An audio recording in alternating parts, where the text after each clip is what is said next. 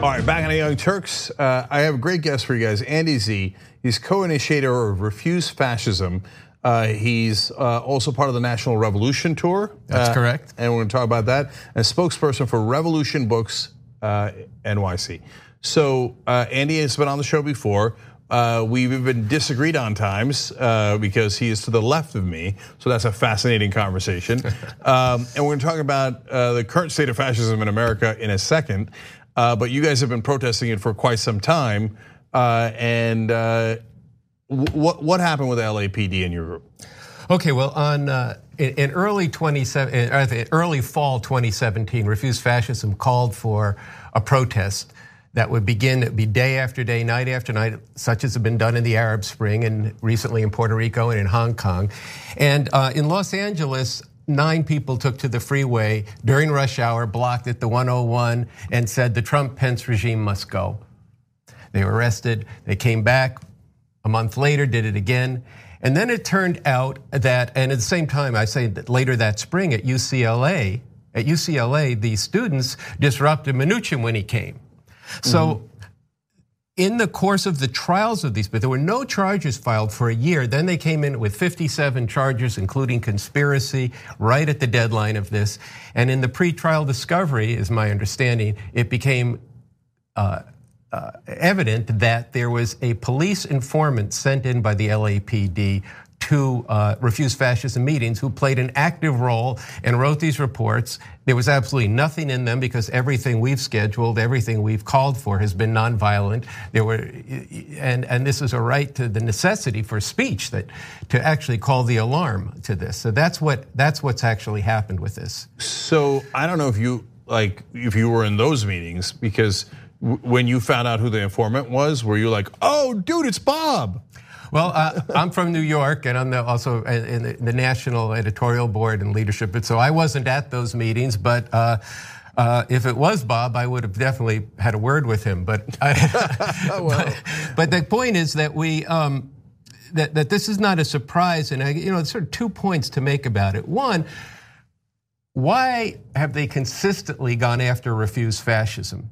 What is it about an organization who says the Trump Pence regime must go and says, in the name of humanity, we refuse to accept a fascist America. It's that we are identifying what is a key political question in this country that every other question now is concentrated with within in terms of any yeah. movement for social justice, whether it's abortion rights, the rights of immigrants, climate, for God's sake, the uh, question of war. All of that gets now exacerbated with the Trump Pence regime. And at the same time, this is a Democratic administration or Democratic uh, DA who continues to file these charges. We want a mistrial. Oh, in, in LA, yes. In LA. Yeah. And uh, and now they're retrying them again in October, and the UCLA protests are going to trial on Friday. So you want much larger protests. We're going to get to that in one second. Yeah. But last thing on this look, as I see the banner on the highway there, look, it takes a lot of courage to walk across that highway if you've ever been there. Uh,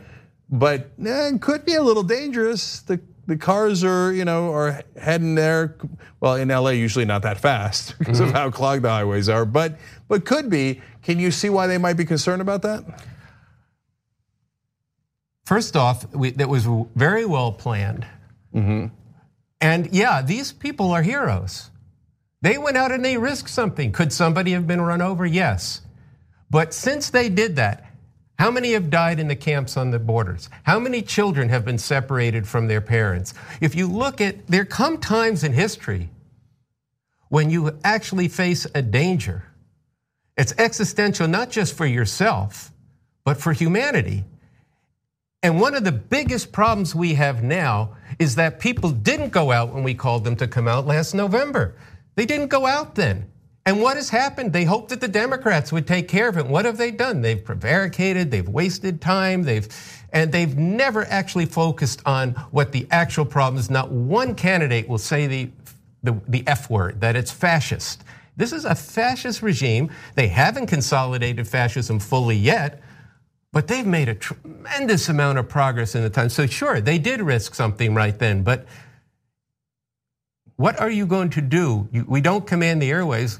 Thank you. You This I've been on the second time here. I've been on John's show a couple of times, and that's good. But this, it's very hard to get the actual situation talked about. Endless hours talking about this candidate and that candidate, and never about the substances. How did they do? How did they look? So let's talk about your ideal world, Andy. What would you have people do that isn't candidate this or candidate that? Okay, we are this weekend. Uh, it's actually why I'm in LA now. We are having meetings around the country. We had the first one in Washington, D.C. on Sunday after the We the People March on Saturday. And we are now calling for starting October 19th in New York and LA, and then every weekend for the next four weeks to try to kick off the kind of struggle that was went on in Puerto Rico, where their uh, governor was driven from power, as what's going on in Hong Kong. The interests of the people to be rid of a fascist regime. And then to go on with, we have very different opinions. Some, like yourself, believe that the system can be used uh, to for justice. I believe that it can't be. That when you look at uh, everything that's gone on, from the climate to this and that, to the oppression of black people, immigrants, and all this, that uh, that the roots of that are in the system itself, and we need a revolution. I, as you mentioned, I'm working on that with others. But right now, everybody from different persuasions could be united around a single demand the Trump Pence regime must go. And we have to have the same kind of spirit, determination, creativity uh, that they have right now in Hong Kong. Andy, one argument is well, look, Nancy Pelosi announced impeachment yesterday, kind of, but mainly, mostly. Uh, and if you do impeachment, well, Trump goes if it if it succeeds. So uh, is that acceptable to you, or what, what's your take on it? Well, I think Trump should go. Of course, he should go. But I I, um, the, the, the reality is that you that it's first off not that likely that he will go through this process if there isn't an upsurge from below. If there isn't that upsurge from below. This could open up a lot of room for struggle. But as I think you've pointed out in a tweet earlier today, that she is only wants to prosecute this on the basis of corruption. That's the least of the matter here, you know, and, and in fact, he's going to wage the struggle over, well, his base would prefer his corruption, which is straight out there, straight up gangsta, to the kind of more slick and covered over corruption that you see as everyday life in uh, Washington, D.C. We don't, that's not the interest of the people in that. The interest of the people has to do, and this impeachment should be on what he's actually done, the lives that are lost, the lives that are potentially going to be lost from this regime. So I think the only way to get uh, any positive uh, uh, result from this is for people to be in the streets and fight for what they want. And we're doing this in a way that I, if we succeed and get, this has to get way beyond refuse fascism, even as I think a lot of people should get into refuse fascism. It's got to get way beyond that so that people with all different points of view supporting different candidates that are out, all of whom recognize that nothing good's going to come without that. Plus, many people point to, we could end up with Mike Pence. But how you actually get a, a, dynamic going so that it is Nixon and Agnew, for those who don't remember, they were president and vice president, both gone. How you get Trump and Pence and this whole regime and also neutralize to the, a great extent this huge fascist base who are relishing this battle. They're relishing it. Is you've got to mobilize this side, this this side of the equation, the people whose interests lie here. Yeah. So look, uh, I constantly the Democrats are only looking out for their own interests. Part of the reason why uh, Nancy Pelosi only wants to focus on impeachment is because. Uh, I'm sorry, on uh, Ukraine and keep it a narrow focus on impeachment on just that issue is because it affects Joe Biden. And so she, in an effort to protect Joe Biden and make it about poor Democrats, and he targeted us, et cetera. Now, he did break the law on that issue. She is right about that. But I don't know why she doesn't want to go into his business interests, why she doesn't want to go into the other things that people have been talking about. It is weird. It is, as that the reference that Andy made is to, I said it's an inexplicable, complicity uh, in not wanting to investigate further. So I understand all the points you're making there. Now, in terms of bringing in more people, your refuse fascism. Well, an organization that's in the news a lot lately is anti-fascism, Antifa. So, have you guys ever talked uh, old school meeting new school, and and and what's your point of view on that? Well, one thing is I think that there's been a lot of uh, attacks on Antifa. Mm-hmm. And we put out a statement a couple years ago. I mean, uh, you know, we were accused of leading. I was accused of leading Antifa. That's just hardly the truth, and they would certainly tell you that. mm-hmm. That's not the case. But I think it's a very dangerous and a very bad thing when people start targeting good protesters, bad protesters. I don't believe that the way to stop this regime is by simply mixing it up with these fascists uh, when they come to town. On the other hand, you know, some of them came to defend the bookstore. Was it uh, has twice has been attacked by um, these fascist thugs. Uh, but we, we have to go at that. You know, the only th- difference I might have with you on your your tweet was the inexplicable. I think there is an explanation for why Nancy Pelosi doesn't want to do this and why she hasn't wanted to do it overall. I mean, I don't know. I'm not inside her mind. But one thing is that the Democratic Party is a party, a ruling party in this country, and you know, there's three things they're afraid of. One, she's afraid of Donald Trump. But now she's invited, he's gonna come at her, and we have to come, you have to go back to that. Two, there's the base of Donald Trump. And they are really active. I've been to all the right wing sites this morning to see what they're saying. They're relishing this. And the other thing she's afraid of, and this is where the protests in the street really matters, she's afraid of mobilizing the people who the Democratic Party represents the black, Latino, women, white people of conscience, uh, uh, youth, people concerned about the environment. You get all those people out in the streets in the kind of situation you have in Hong Kong right now, there's going to be a lot, it's going to be wonderful because there'll be a lot of discussion, there'll be a lot of debate. Watch the movie The Square before the, uh, the, the Tahrir Square and the Arab Spring was uh, um, turned right. around there. And of course, today, well, the good news is they've come back and they're in the, they're in the streets again in Egypt. But this yeah. is where change comes from. It always comes from the people acting in their own interests. Yeah, well, it's certainly a fair point that uh, as much as Trump and the Republican leadership does not want a popular uprising, I'm not at all convinced Democratic leadership would like that either. They don't want it. That's no, my point. Yeah, yeah, they don't no, want that. That's why she won't do it this way. That's why yeah. she stalls. That's why they can't even say the word for real for so long. The and they still don't say the word fascism. Right. All right. Uh, the website is refusefascism.org. Andy Zee, thank you for coming in again. Appreciate it. All right. It. Thanks a lot. Right. Good to see you again, Jay. All right. Now, when we come back, uh, we are going to talk to uh, a candidate. Okay, sorry, Andy. Uh, we're going to talk to a Democratic candidate uh, running for an important race. Uh, I happen to know this guy. We used to work together, uh, so it's a it's a really interesting race with a really interesting character. Don't miss it. We'll be right back. All right, back on the Young Turks. Uh, in just a little bit, we're going to do the last half hour of the show and that is just for members. One of the things we're going to do is Fox News' reaction uh, in defending Donald Trump uh, against what is clear illegality, uh, and that's going to be a hoot.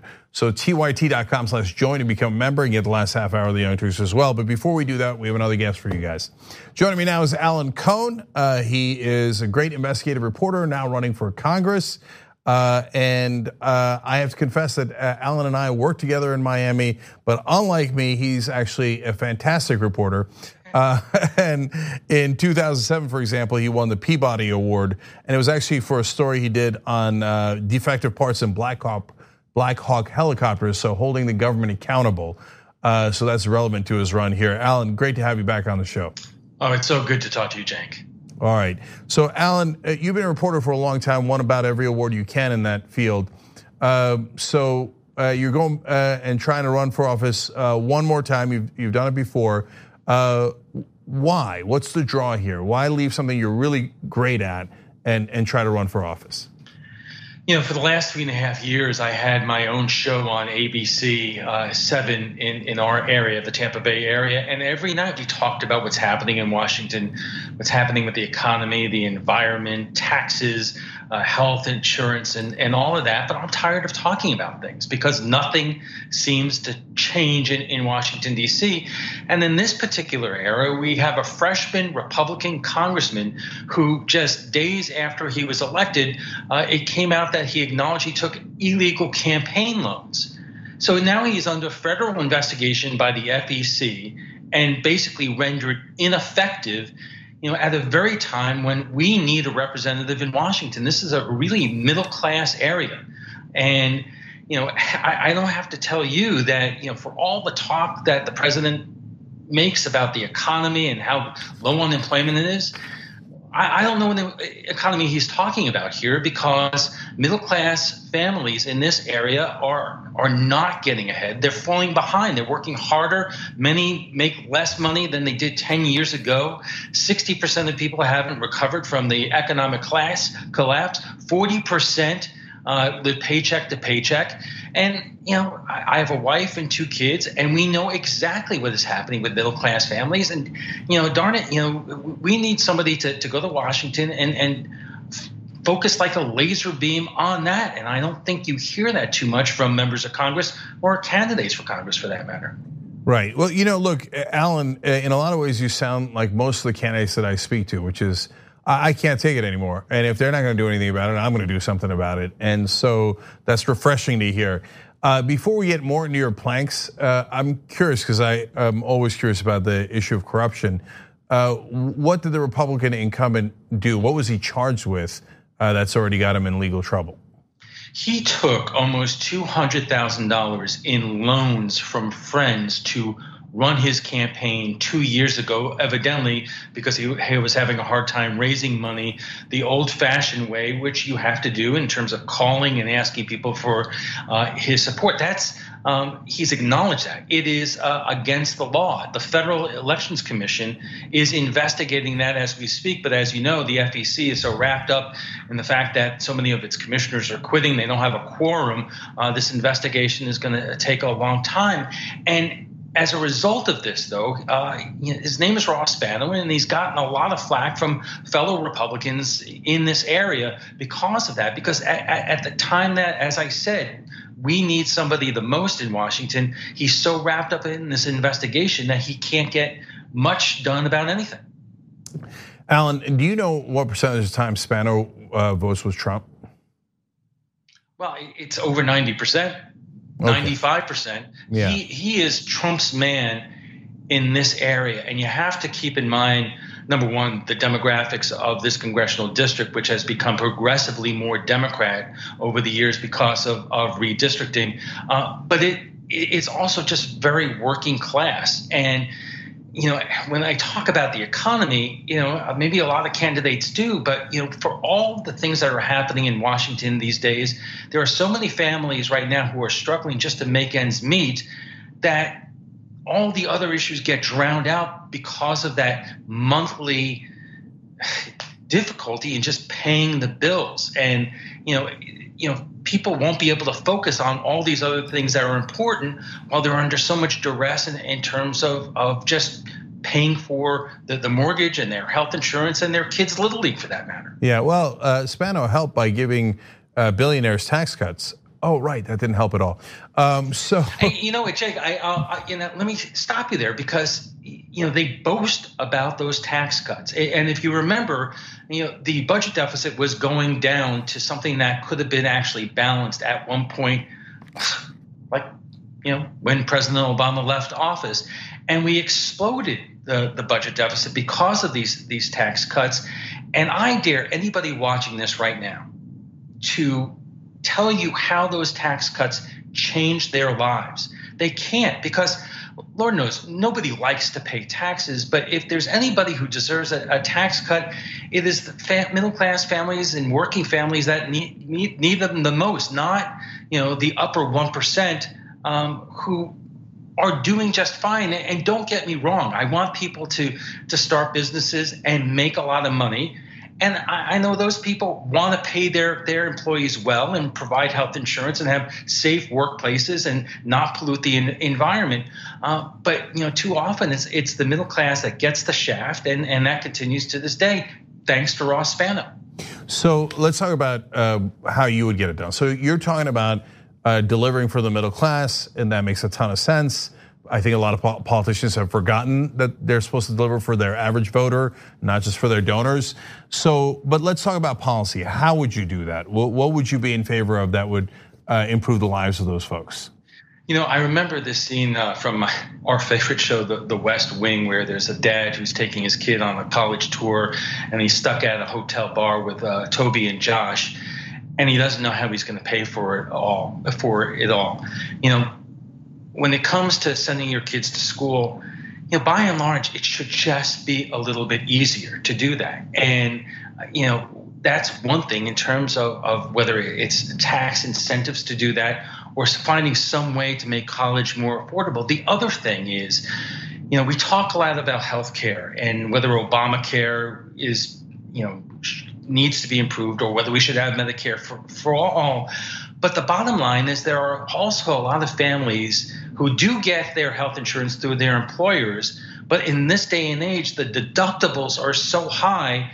You know, the job that I just left, um, it was three thousand dollars a year or six thousand dollars a year, which basically makes uh, you know families not have health insurance at all because you know so many families cannot afford that expense when we go when they go to the doctor or for their pres- prescription drugs so in many ways i feel it has to start there. And it has to start by, by solving that that problem in terms of these these health insurance companies that are making incredible billions of dollars.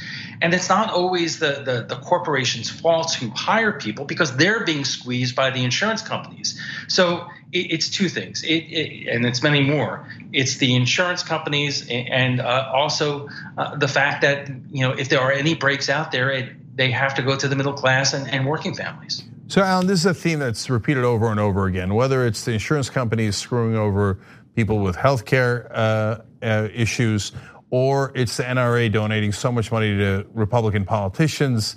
And I mean, you're in Florida. This is Florida's 15th district. And, uh, and unfortunately, Florida is legendary for mass shootings now. Uh, so uh, I assume you're not taking NRA money. Is that correct? What, what do you think? okay, so so that's obvious, right? Uh, but what would you do about gun control? Uh, how do you protect your citizens uh, in a district like that? Well, let, us be clear what we're not talking about. We're not talking about taking anyone's guns a- away in terms of the guns that they buy for personal protection. We have a Second Amendment. Uh, you know, I believe in it. I believe that if you feel that you need a weapon at home to protect yourself, uh, that's one thing. But assault weapons, AR-15s, AK-47s with 100 round magazines, I mean, that is crazy. And, and the fact is, you know, my wife and I have sat there and held our breaths every time we heard that there was a lockdown at our kids' school.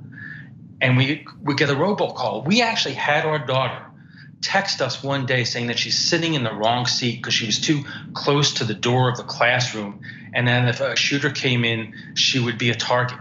Now you tell me if your kid is going to get a good education if that's what they're thinking about when they get into the classroom. So part of the issue is the way you talk to people about that. That you're not taking their guns away for personal protection, but when you're talking about weapons of war that should be in the hands of the U.S. military, they simply should not be in the hands of civilians. And and the fact is, you know, you look at all the mass shootings or many of the mass shootings that we've seen over the, the last several years, and there, there's debates about red flag laws, which is fine. There's, uh, you know, but you too often hear people say we don't want to deprive the rights of, um, you know, law-abiding people to uh, own the, these weapons. The fact is, they were law-abiding until they weren't, and this has gotten so crazy and so deadly and so horrible um, that it is insane. And you know, we have to grow up. We have to grow up as a society, and you know that's where I would begin. Yep. Uh, Alan Cohn uh, running for Congress in a now winnable district. So this is a very important race if Democrats want to hold on to the House. Uh, the website is alancohnforcongress.com. We'll, of course, have the links down below if you're watching later on YouTube or Facebook in the description box. You just click on it, find out more about Alan, and obviously the click for uh, donations as well, going up against a lot of money from a lot of corporate interests. Uh, so, uh, Alan Cohn, thank you for joining us on the Young Turks. Appreciate it, brother. thanks a lot, Cenk. All right, no problem. All right, uh, when we come back, uh, just for the members, Fox News uh, with a hilarious, pathetic defense of Donald Trump on this Ukraine issue.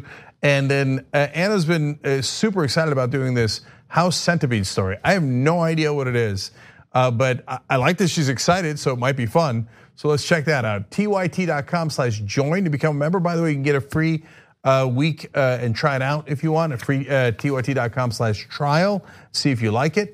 We'll see you there.